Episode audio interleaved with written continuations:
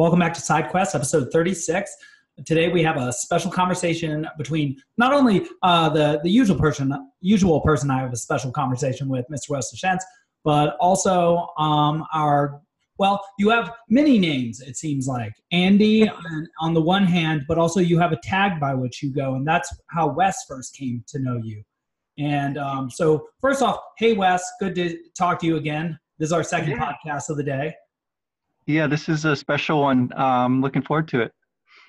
And so, uh, did did you want to introduce Andy and how you came to know, know him, and then maybe we can talk about these two names he has and the di- and you know maybe the tension between the role one plays and uh, one's personal. Uh, well, we'll man, just. That's, that's jumping right in the deep end, but yeah. Well, so Andy, we met like five minutes ago. Um, I uh, I got in touch with you through the Well-Red Mage, which is a really cool blog that's out there for people to check out. So just you know, search Well-Red Mage. It's spelled like the color, and you'll find it. Um, and I guess you've been on there uh, for a little while, uh, longer than I have, I think. Um, and I uh, I threw out on their Discord chat if anyone was interested in talking about uh, role playing games and some of the history behind it and some things like that. And you were one of the people who responded. So um, thanks again for your time to come on and talk to us about this stuff. Uh, do you want to just like give us a little introduction to who you are and what you're about?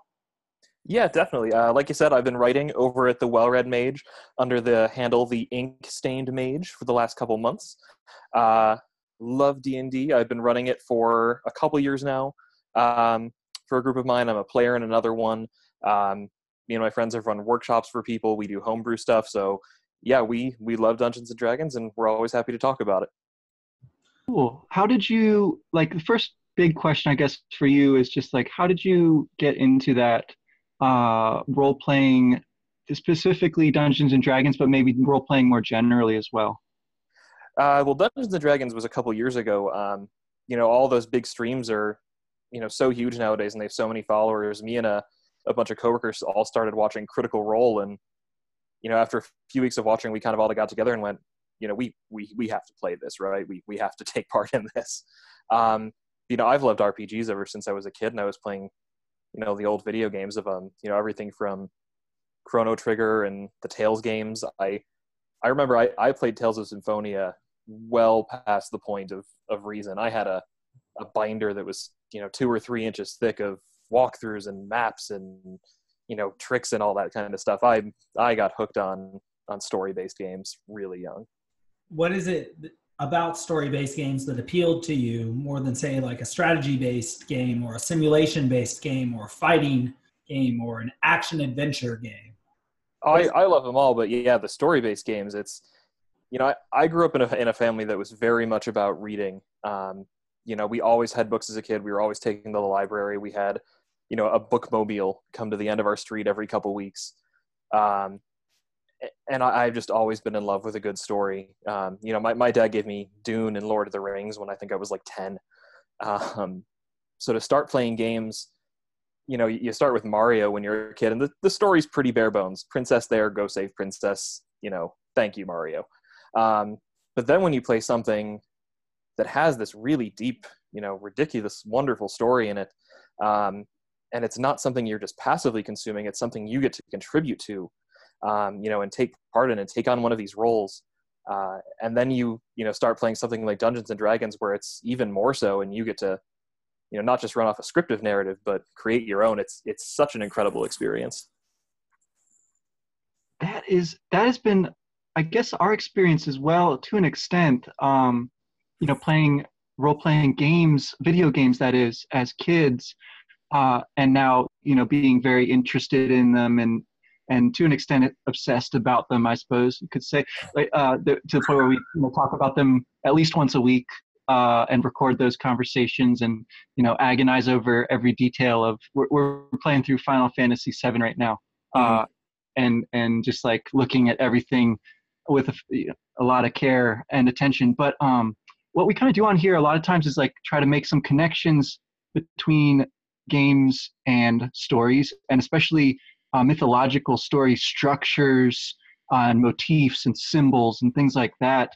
Um, but I think what you're describing, where you're, you know, really giving something to the story, like creating something within the story, is a little different than that, maybe, uh, or maybe not. I don't know. But like, you kind of create your own character uh, in the in the Dungeons and Dragons world, right? Like, can you talk a little bit about how how that uh, works once you kind of got started doing that with your friends, uh, your coworkers? Um, what's mm-hmm. what are some of the steps to that, and and how does that story building work? so with dungeons and dragons you know video games will have you know some sort of character customization in them and you know newer ones will definitely have a much deeper layer but who you are in them is generally uh, up to the game you know I, I can spend hours creating you know my new character in skyrim but at the end of the day he's always going to be the dragonborn um, when we started playing dungeons and dragons we were very light on backstories for our characters. Um, you know you go through and you pick a class you pick a race you know what your character is going to look like what they do. You know do you want a spellcaster? Do you want someone who's just a bruiser? Um, do you want a, a, bard that just messes the, with the entire party? Um, and i think the more we played the more we got into you know who our characters were and where they came from and why they were going to certain places and the stories just got bigger uh, you know the first couple times we played we were just kind of you know making it up as we making it up as we went, even to an extent of you know not giving ourselves a huge story behind us, just working on what was ahead. And now when we play, you know, everyone will come in and go, you know, my character's from such and such, and he's done these great deeds, and or you know he's not, and it it's such, you know, it. I don't know that a video game could ever capture quite the same amount of character creation as something like Dungeons and Dragons, um, because you know whether you're playing Skyrim or you know Kingdoms of Amalur, it's your character is always going to fit into a a somewhat scripted narrative versus what you can create you know at a at a tabletop rpg what's what's interesting about that is that it seems like what you're describing is the act of creation and choosing your own destiny and more of the nuances and sort of uh, personal details of your character's destiny and character are things that you can be more uh, while also subjecting them to you know some class, race, sort of skills distinctions within the game. And so, what that makes me wonder is do you think that Dungeons and Dragons A is is so fun and enthralling precisely because it mixes the pleasure of a game with the process of artistic creation. Uh, you have more of a hand in the game, and that makes you like it more.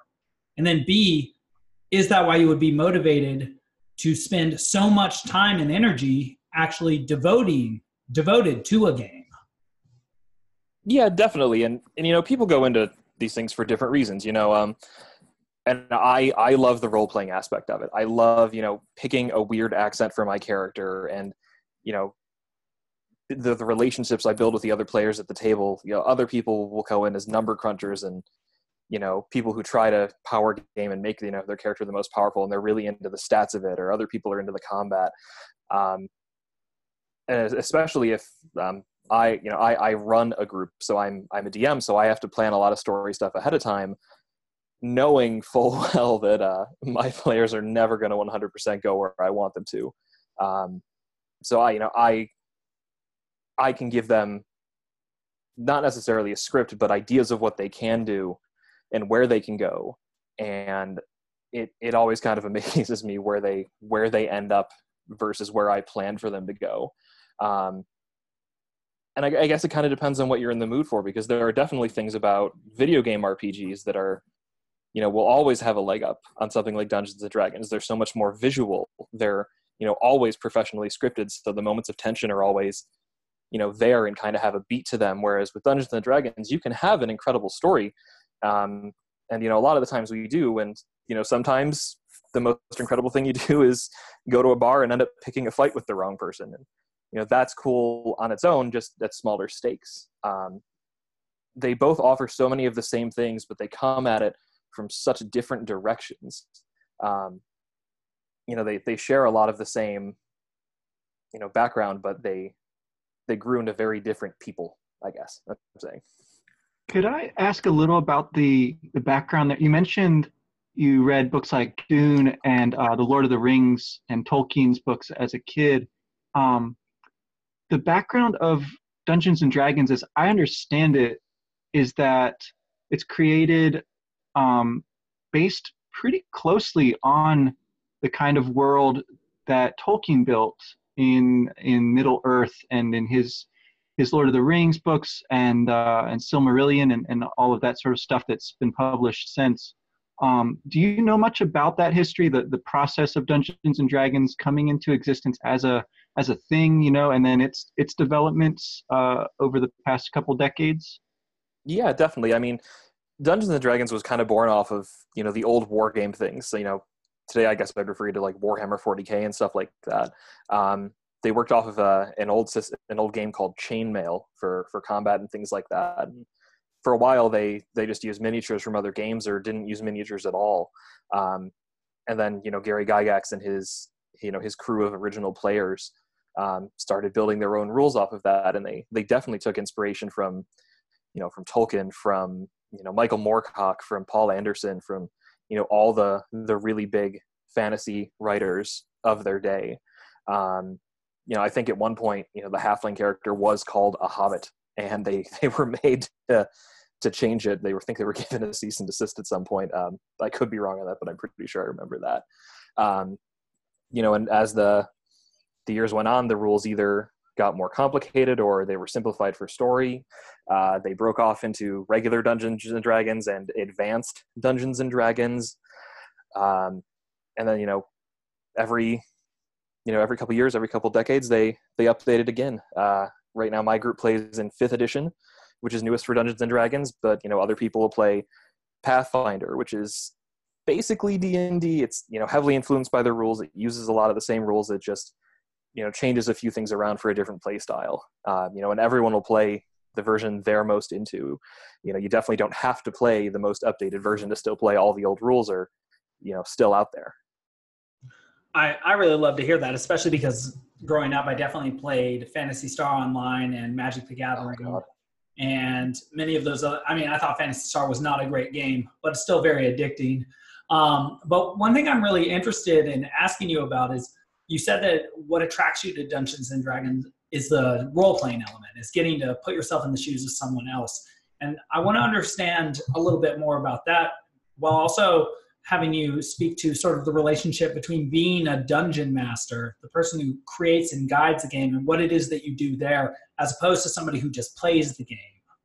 And if you could just tell us a little bit about that. Yeah, there. You know, there's a lot of the same things that go into it. It's just a, a dungeon master's role is always going to be, you know, there's going to be a lot more work behind it. As as a player, um, you know, for instance, one group I'm in now is running a Ravenloft campaign, which is basically you know haunted houses, vampires. Um, it's all very Vampire the Masquerade, and you know my player in it has you know has a tragic backstory, and you know his he's a paladin who is bound by fate, and you know his race dictates according to the book that he's not a fan of the undead, and you know the whole point of the campaign is to kill a big vampire lord. So it you know I you lean into that on the story and I can just go in not knowing what's going to happen at all and, you know, have fun with my friends and make stuff up and not worry too much if I don't really know what I'm doing because I know I've got other players with me or, you know, anytime we try to do something, you know, it'll either work great and, you know, my DM moves along pretty quickly or we will catastrophically ruin something and my dm has to think very quickly on his feet uh, we were trapped in a haunted house a couple weeks ago and it wasn't until I got home that I realized that we were looking for a secret passage and we could not, for the life of us, suss out where it was supposed to be. And halfway home, I realized our DM left us really obvious clues, and he just must have been inwardly cursing all of our names very long and very loud. Um, because when you go in as a DM, you know, it, some people and people will attack this differently. I'm sure people will give a different opinion than me. Some people you know try to be an adversary to their players and that's what they like and that's what they love um, other people and that's generally my group style will to be to facilitate their story and to work with them and you know we won't tell them what's coming any more than the people in the world they interact with know um, you know i'll have a list of you know npcs they might run into or names i can make up if they go somewhere that i didn't expect um, you know, if I go in thinking, all right, there's, you know, there's a guardhouse and this guy's going to give them that bit of information and they never go there, but they still need that information, I have to think on my feet, you know, where they are, who else might be able to give them that so that they can still go where they want to go and still have fun um, and jumble things around. So, you know, most DMs will do a lot of prep beforehand um, just to make sure they have, you know, enough ready for their players to sit down and play for, you know, two to five hours at a time. Um, which is why it's really great that a lot of campaigns, you know, come in book form with most of the information there. The you know the, the ravenloft campaign i mentioned is one that's out of a book you can buy um, another game that we're in is entirely homebrew so the you know that's the one i dm and that's you know a lot more work because i can't really reference most books and go oh i can do that um, but even if i am incredibly stuck there's you know amazing communities out there that put in you know this isn't a whole campaign but you can download this adventure or this plot beat and put it into your own campaign if you need something. Um, so it's very much the difference of you know planning and plotting and um, it, it's almost like being a writer versus a reader um, you know enjoying the story versus making it. You know everyone's making it on some level but you know a dm will definitely put a lot of work into it and do a lot behind the scenes that the players will never see when you say it's like writing a story do you how much of it do you write out um, as you know actual script or, or something like that for yourself? How much do you have kind of thought through at least in your head? Um, and when you have to change and go off script um, how, how do you go about that? Like how do you do you let on that you're kind of winging it uh, or do you try to say uh, say it in a way that it comes off as if you know oh this is fine. This is planned. You know this is okay oh i i, I try my very best to never break character but you know no one's going to improv perfectly 100% of the time. I generally have you know a couple pages written down of new stuff every night um, that i'll keep in front of me behind my screen. Um, and then i've got my binder full of all the things i've already done. So you know i i know the places they've been. I know characters that they've seen before that i can bring back. And i'll have a couple pages that go you know you know if they go here i can do this. If they go here i can do this um, you know the shops have these items in them or you know things of these value. Um, and based on whatever decision they make i can kind of cross reference all my charts and pick out you know what i have ready for them. Um, you know one of my last campaigns the last time they left off um, they were exploring the haunted basement of an opera house. Um, and the character i had planned on them fighting um, turned out in their eyes to kind of be too much of a depressing sad sack of a character to fight like they they took pity on him. And i kind of had to go well then how do i make this climactic for them? Um, and it it totally derailed what i had in mind on that night. But ever since um, you know i've had to come up with different story beats for them and characters that i never thought would be you know alive at this point have taken on you know backstories and lives of their own. And they've gone from you know it just being a one-off one-beat thing before they go somewhere else to this huge bit of intrigue that they're about to stumble into. Um, and they've they've got pieces of and it's ready for them. Um, but it's all all came out of nothing when that session went went haywire. So that's some yeah that's something i'm really interested in too because it seems like with a more conventional video game and even a more conventional RPG video game. One is uh, willing to accept the constraints of the game and the story and the fate of it precisely because they are already laid out for one. It's less work. But something you said about that's crucial about this game is the social aspect, is the fact that it brings people together into a space in order to do something that you know brings them so much pleasure that they're so motivated to do to do that they'll pay for, they'll spend time doing, they'll spend time preparing for. And so I just want to understand what is it that you think it is about Dungeons and Dragons that makes it so pro social? What is it about it that draws people in and keeps them coming back? it's just so unexpected. You know, it, it's never the same thing two nights in a row. It, like you said, with the you know accepting constraints in a video game, you know we're all used to running into invisible walls and going, oh, you know that's not an area I can get to. You know, even something like Breath of the Wild, you can get to the end of the map and not be able to go any further. You know, the the the walls eventually do close in around you. Uh, in D and D, the walls are there. You know, I can make characters suggest that things are not good ideas and that people shouldn't go certain places. Uh, but if they're persistent enough, or if they roll well enough, those walls, you know, just by definition, start to become malleable, and you can break through them. Um, and you can go off into you know minus one world or uh, unprogrammed territory as it were. Um, you know the people i play with we always have you know things we didn't quite expect happen to us.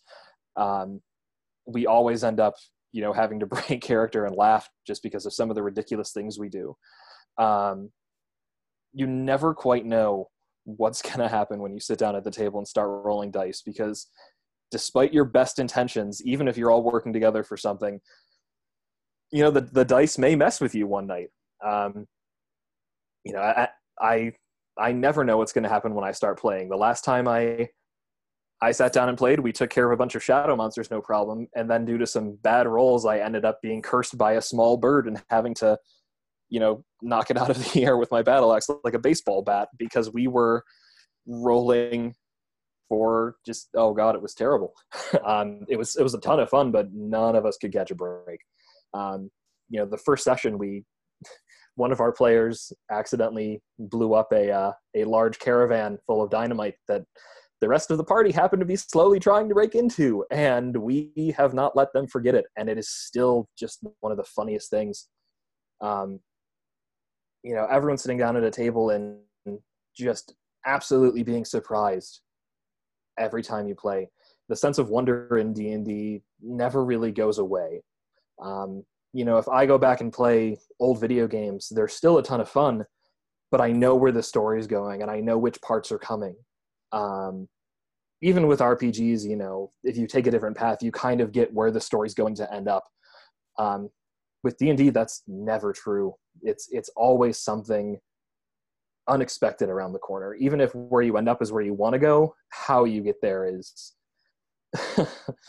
it is a matter of luck and chance and there's no way to script it.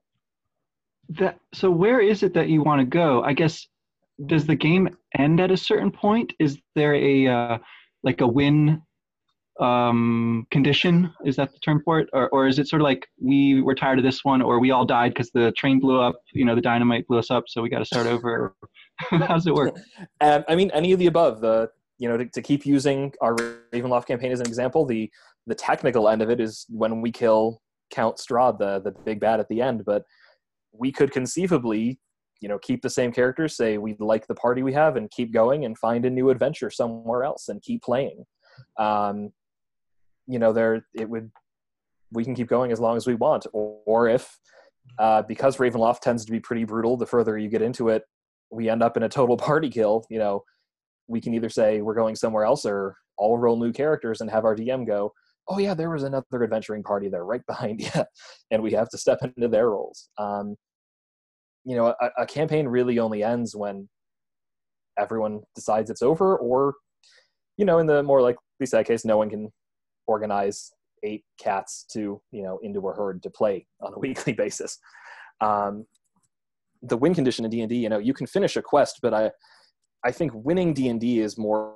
of a i had fun tonight sort of thing than a i have reached the end of the game and can now buy something else at gamestop Right on. And yeah, go ahead, Alex. Yeah. No, no, no. I'm just I I I this is probably what you lit on too, Wes. Maybe not, but it's it's it's cool that it is a practice based game rather than sort of a theory based one that what you care about is the practice of it and not the in the end seems to be having a good time and getting together and sharing in that sort of stone soup situation um, rather than where it is you get to. But the where you get to is always the same and that it is an unexpected place, new territory with this group of people. And so that seems to be what makes it fun. But I also wanted to ask you about the mythology behind the game. Mm-hmm. What, what is the great fight? Is there a great fight between good and evil? And I understand there's also that sort of like medieval. Um, I mean, obviously, I grew up seeing this game around and understand that it it's full of dragons and mm-hmm. or I would like you to describe uh, sort of the mythology behind it and the mythical creatures and what is sort of the underlying story or ethos that brings you together on this epic quest, uh, regardless of the specific quests that you find yourselves in, or is there one? Uh, it's not even that is there one. It's there are many. Um, you know, through different rule sets and different worlds. You know, there are there's different pantheons of gods there's different legends there's different races who all have their own thing um, when they first started playing i i'm probably going to get this wrong but i believe it was greyhawk that they started playing It was the name of the world and you know there was a homebrew campaign years later that someone made called forgotten realms and it became such a big thing um, that it was officially adopted into canon as a new world people could play in. And there's you know there's dozens upon dozens of books and whatnot that take place there. Um, you know if you've ever heard of the character Drizzt Do'Urden the the the drow elf um, yes yes two or three books about him R.A. Salvatore. Yep. Uh, Forgotten Realms was entirely a homebrew campaign outside the realms of official D and D, uh, and it just became such a big popular thing that you know they they accepted it into official canon. Um, you know, it you know Critical Role is an entirely homebrew world that you know Matthew Mercer has helped create with his players. Um, it you know there there are things that jump from from game to game. You know, you know you can pick you know a pantheon that's been around forever and put it into your world um, so you know something like you know bahamut the silver dragon is the lord of justice and things like that and his you know eternal opposite is tiamat the five-headed you know mother of dragons and chaos. Um, it it depends on you know what story you want to tell and where you want to go who the uh, you know what your creation myth is and who the big bad is. Um, you know my homebrew campaign has you know i because i am one of those people has you know thousands of years of backstory and history that i've got lightly sketched out that i know. Um, you know my players only know as much as their characters would and there are things in the world that they can go to and learn and find new things if that's something they want to hunt down. Um, or you know if one day we decide to buy another book off the shelf um, and do you know dragon heist or dungeon of the mad mage um, it will have you know a different mythos built in of you know famous characters and epic stories. Um, so it it's another thing that's always changing depending on what you end up playing. Yeah that i think that was the question i was curious about was also like how you guys decide um what to play or, or what to i guess the the community that you've created is kind of a pre-existing one. It sounds like you, you know these people from before, um, but how how did you guys get together? And do you do some like proselytizing, like to bring in some new players once in a while? Do you do you have to like teach people and like uh, kind of show them what this thing is? Do you have maybe ambitions to to craft a story that other people, other groups would use at some point, and and how do you go about sort of sharing that? Um, what what's some more of this kind of social dynamic could you sketch out? Yeah that's you know that that's something that you know the internet and technology and just making ease of communication such a huge thing i think has really helped the boom with d&d um, with my group uh, like i said we started watching a stream of um, a show called critical role which is a bunch of voice actors that play d&d uh, and it's an entirely homebrew campaign and they're phenomenal. And we all got the bug and you know we all work in a bookstore so we picked up the books and looked at a bunch of the different pre-made adventures um, and the ravenloft campaign which is called curse of strahd sounded extraordinarily fun to us so we all went let's do that one next. Um, and then when we finished they've they released a new book last year called dragon heist that we're all really excited to get into that we've all kind of decided who and what we're going to be playing in that one next. Um, you know, there there is a, a bit of a barrier for entry, you know, but it's it's nowhere near as high as you know hesitant players might think it is. Um, you know, I always looked at those books and the character sheets, and I just went, "That is, there is just so much going on there at once. How does anyone ever figure out how to play this?" And you know, then you sit down with the books for an hour, or with someone who's played before, and you realize you know, I really never have to count past 25. um, why, why did I ever think this was so difficult?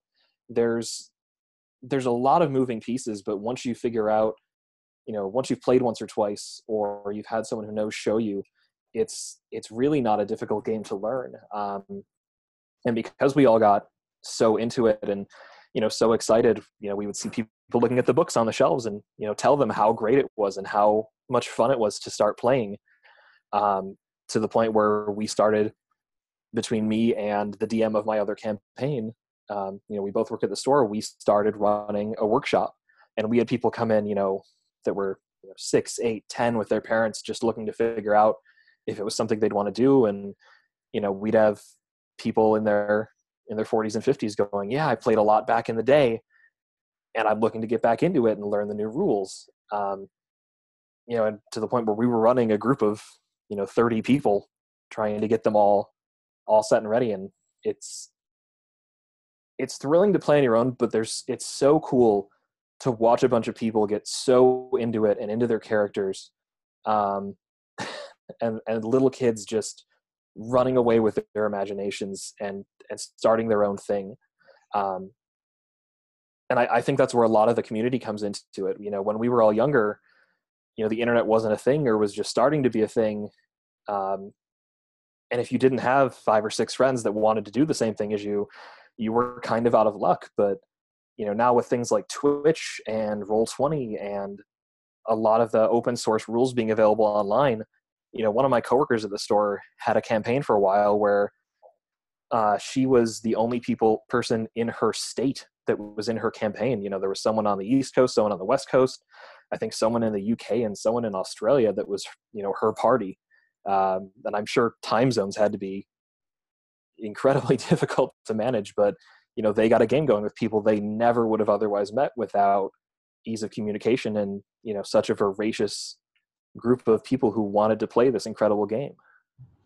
So, Andy, that makes me wonder because it sounds like the mythology is progressive and ongoing and sometimes takes interesting tangents based on whether it's made by the game developers in book form or sort of takes on a life of its own by the fans. And it seems as if both those points of entry, as long as it's fun and coherent, um, seem to be acceptable to the base and and the sort of I guess you might say the uh, the the standing business that produces the games. And so what I'm sort of wondering is where does the game itself, Where does Dungeons and Dragons exist? Is it in the hands of say uh, is it Blizzard that distributes uh, goods? I know it does uh, War, Warhammer. I'm not sure if they they have the rights to Dungeons and Dragons. I, would be interested. To uh, that's Wizards of the Coast. Wizards of the, the Coast. Okay, yeah, yeah, yeah. And do they still distribute that magazine that tells the values of specific Magic cards and things like that? I recall that when I was. Oh goodness, I do not know anymore. Wow, I would have to check on that. I know. Wow, that used to be uh, a big deal to me. Oh, man, memory uh, lane. But yeah, yeah, for sure. That might have been the best question I, I asked the whole time. But where does the game exist? Is it with the players? Is it with the game developers? Is it somewhere in the middle? And I even just a more advanced version of that question: Is this game a virtual reality game or just a game? As in, does it exist in a virtual space or just in actual space, like baseball or hockey, as opposed to say Final Fantasy VII, which is on the screen? Oh God, everywhere nowadays, everywhere and everyone. Um, you know, Wizards is really cool. The the base rules for Dungeons and Dragons are available legally, open source, for free, online. It doesn't have everything the books has. Um, you know, if you if you want to get more in depth and have more choice and more options and more story, you definitely go through the books. Um, but you know, if you if you're not sure and you don't want to yet pay fifty dollars for a book, you know, you can go to Wizard's site and download the open source beginning rules and start playing, or you can buy their starter set which has you know pre-made characters, dice, an adventure for low-level players, ready to go out of the box for twenty bucks. Um, and then there's just incredible communities that share homebrew stuff. Um, you know, if you go to someplace like DriveThruRPG or or D and D Beyond or Roll Twenty, um, you can find just thousands and thousands of you know new characters, new stories, new items. Um, just a never-ending, infinite amount of content um, that's designed by them and and the the people who make d&d um, they're as far as i've seen in the community so behind that and they love to see people playing.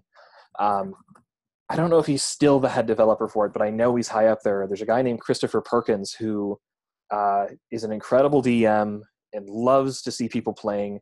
Um, he ran a game for a long time with the guys at penny arcade called acquisitions incorporated and i believe he's just recently stepped down for another D and D uh, another DM to step up. Um, it it's such you know it, it's always going to be a business because it you know it makes money. There's so many cool things with it. Um, you know, I'm sitting next to a collection of D and D minis that is probably worth far too much money that I've spent on them, um, but it's definitely worth it. Um, and you know, you can play campaigns. You know, we do the the tabletop. We have a grid. We have maps. People make you know three dimensional. Um, you know, sorry, people make you know three dimensional maps for them and pieces that you can put together. Or you can play online, and you know they do have digital grids and digital things where I you know I can log in with anyone and you know my my you know whoever the dm is will move things around on a screen on their computer and i'll see it move on mine you know it's it's not high fidelity graphics it's just you know images on a on a grid board but it you know it, it can be anywhere there's there's d&d board games there's books there's you know there there's everything d&d it is it has exploded. It is everywhere. The uh what's the kind of outcome of all this then? Um what do you see coming in the future as sort of more of the maybe things made by by people reach one another without necessarily going through the uh, the company uh, Wizards of the Coast or or its you know affiliates. Um, is this is this going to be something that they continue to innovate and they sort of stay a, a step ahead? Is it something that you think is going to change as technology continues to uh, rapidly, you know, permeate everywhere? Uh, is it going to be something that does kind of go away from the tabletop and goes onto the, the tablet or the smartphone or whatever, the, the, the screen, the ubiquitous screen? screen? Um, or, or what do you think will, will, will kind of play out as we go, you know, down the line here? You know, I think it's like books and ebooks. You know, e- ebooks are a thing that everyone, you know, not everyone, but a lot of people were very against because – you know, oh, they're going to kill books or nothing's the same as a real book. And, and they're right. Nothing's the same as a real book, but you know, ebooks put reading into the hands of people that had never owned a book before who would, you know, never wanted to carry one around. And it, you know, books are never going to go anywhere. You know, their sales are, their sales are up versus, you know, before ebooks existed, I think. Um, and I think it'll be the same thing with D&D. You know, it, it's great to see it, you know, go on to the computer and tablets and phones and that um, you know i definitely know for my, a lot of my characters i i have a spell book on my phone so i don't have to flip through my book every time i'm looking for my specific spells um, you know and i can google a rule if i don't want to you know break flow of the game to get one specific thing that i don't want to make a judgment call on or don't feel comfortable making a judgment call on and it's introduced so many more people to it and then at the same time there's just something about sitting around a table you know, with five or six of your friends, or even just people you've never met before, and you know, doing it together and doing it live. It it's something where I think there's definitely room for both of them to coexist and to make each other better, um, and to get more people playing than ever before. Um, you know, I it, just grows bigger every time I look at it, and I I hope it never stops growing. So, what is it since you've started playing that you've learned about yourself that you didn't know before? Oh man. um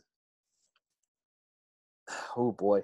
that I am a goody two shoes. Um, I am definitely never the character who is ready and willing to go rogue and go evil on the table.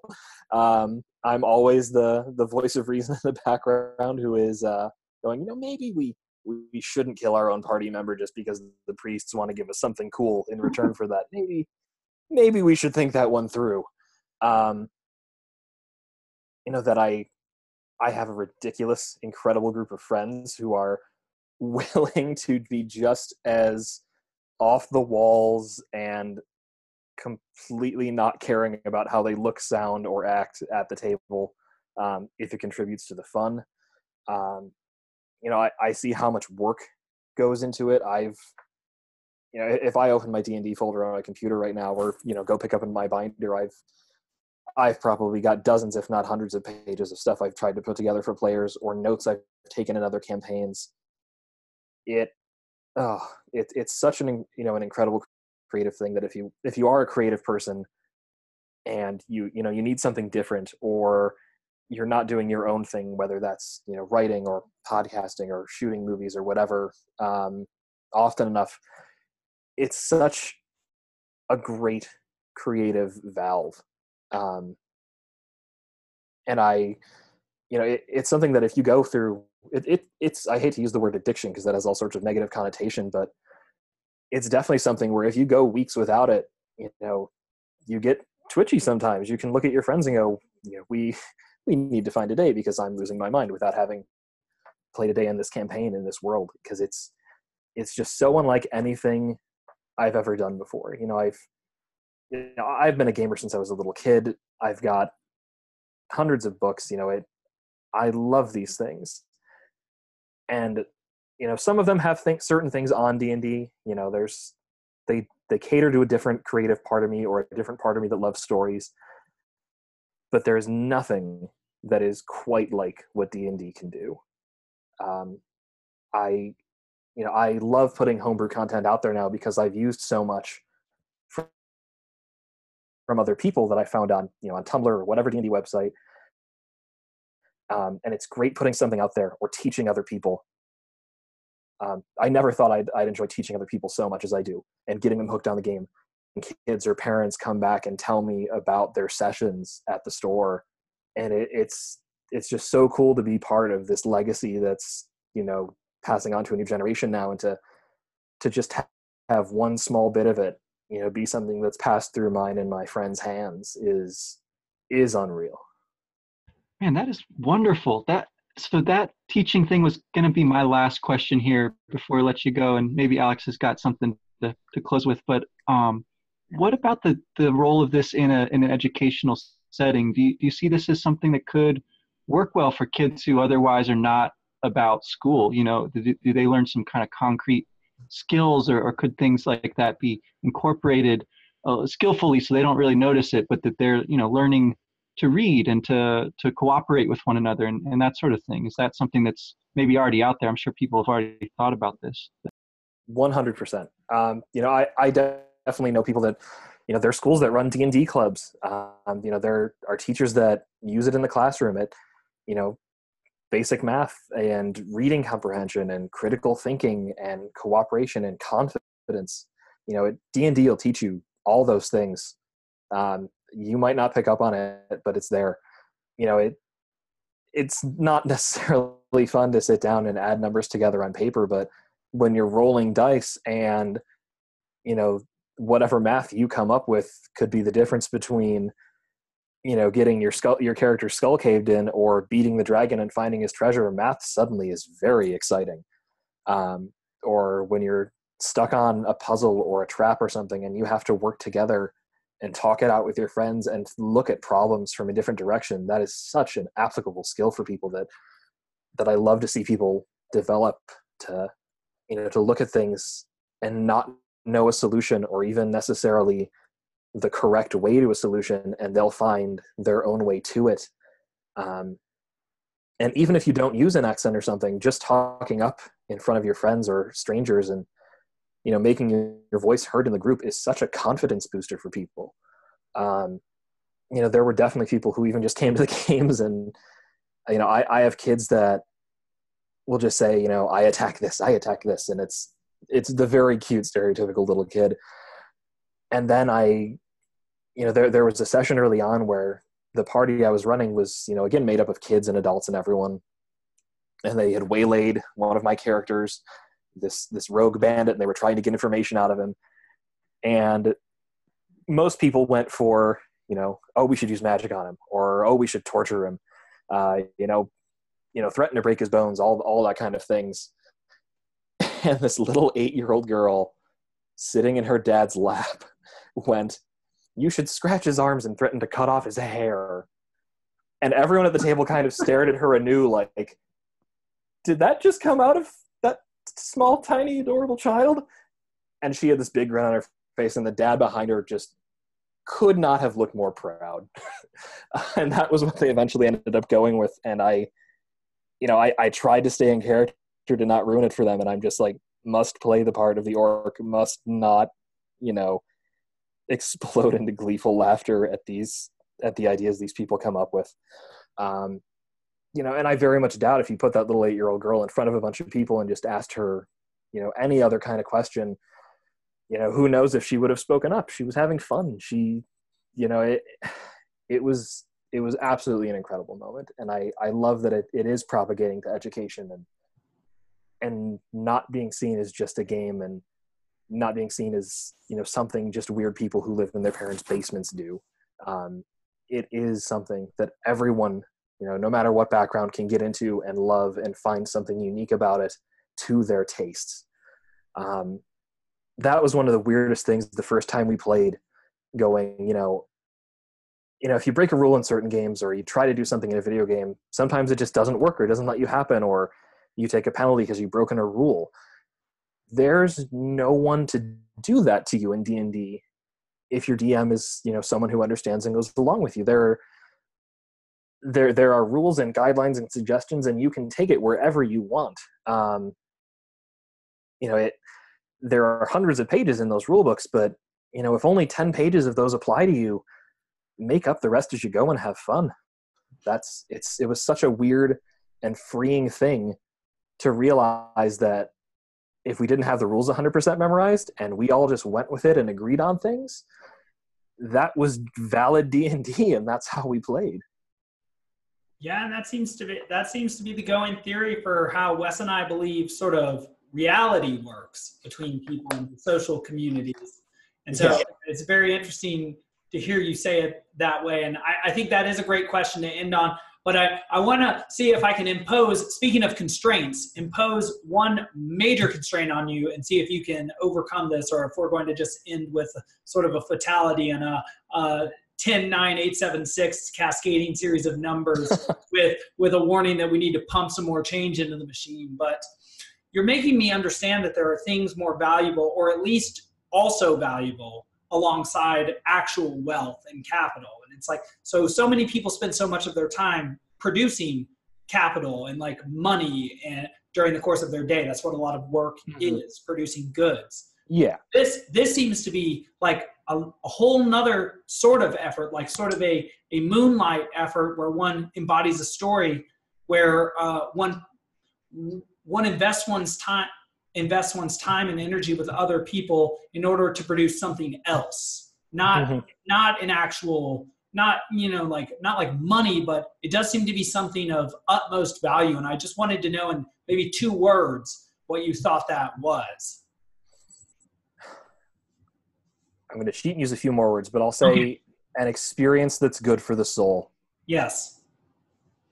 It, you know, it, we, and you're right, we do spend so much of our time and so much of our lives talking about, you know, money and jobs and wealth and things. And those are, of course, important because we would all like roofs over our, our head and food to eat. And, you know, there, there are things we all have to worry about. It's, you know, it's for, for the moment, it's how life works. But to make those the only things is is just not any way to live a life you know some more some people have to worry about it more than others. I get that and i am one of those people you know i you know we all work long weeks and if you can find any time you know to do something that's good for the soul whether it's you know picking up a guitar or you know reading a book or watching a movie you know it, there has to be something more. There's there's this old star trek quote i really really love um, that's been you know adapted into a bunch of books and all around. It's because survival is insufficient.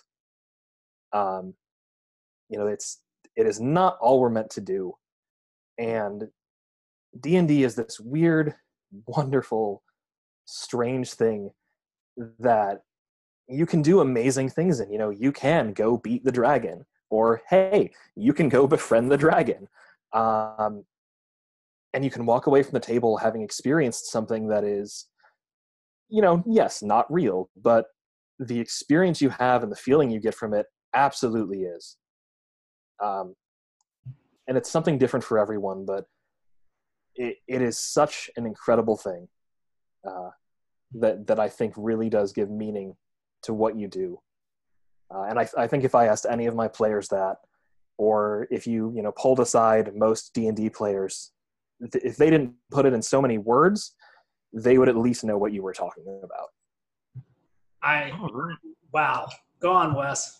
Yeah, thanks for thanks for sharing this time with us and uh, teaching us to speak some of this language because it's it's very new to us. As you can see, we're we're not uh, quite hip with it just yet, but um, I think I'm sold. I mean, I'm gonna I'm gonna go down to the game store. There's a bookstore, game store in my town that's like uh, right next to each other. They're owned by the same people, and start hanging around there and learning the ways of the of the tabletop RPG here.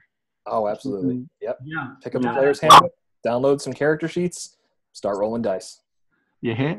Yeah. Well, thank you very much for your time. It's been a this has been a wonderful conversation. We do a lot of these, so thank you very much. And I think uh, you know a lot of people that are interested in these sorts of games and the crossover between these games and video games, and sort of like how people can develop during the course of their lives and how their relationships with these games and with other people develop. And I think there is an emergency, an emerging desire for people to sort of make sense of what it is we're doing when we get together and do this sort of thing. And so it's been great to have you on. It, has been great to talk to you guys. Thanks so much for having me on. Okay. Till next time, Alex. Till next time, Wes.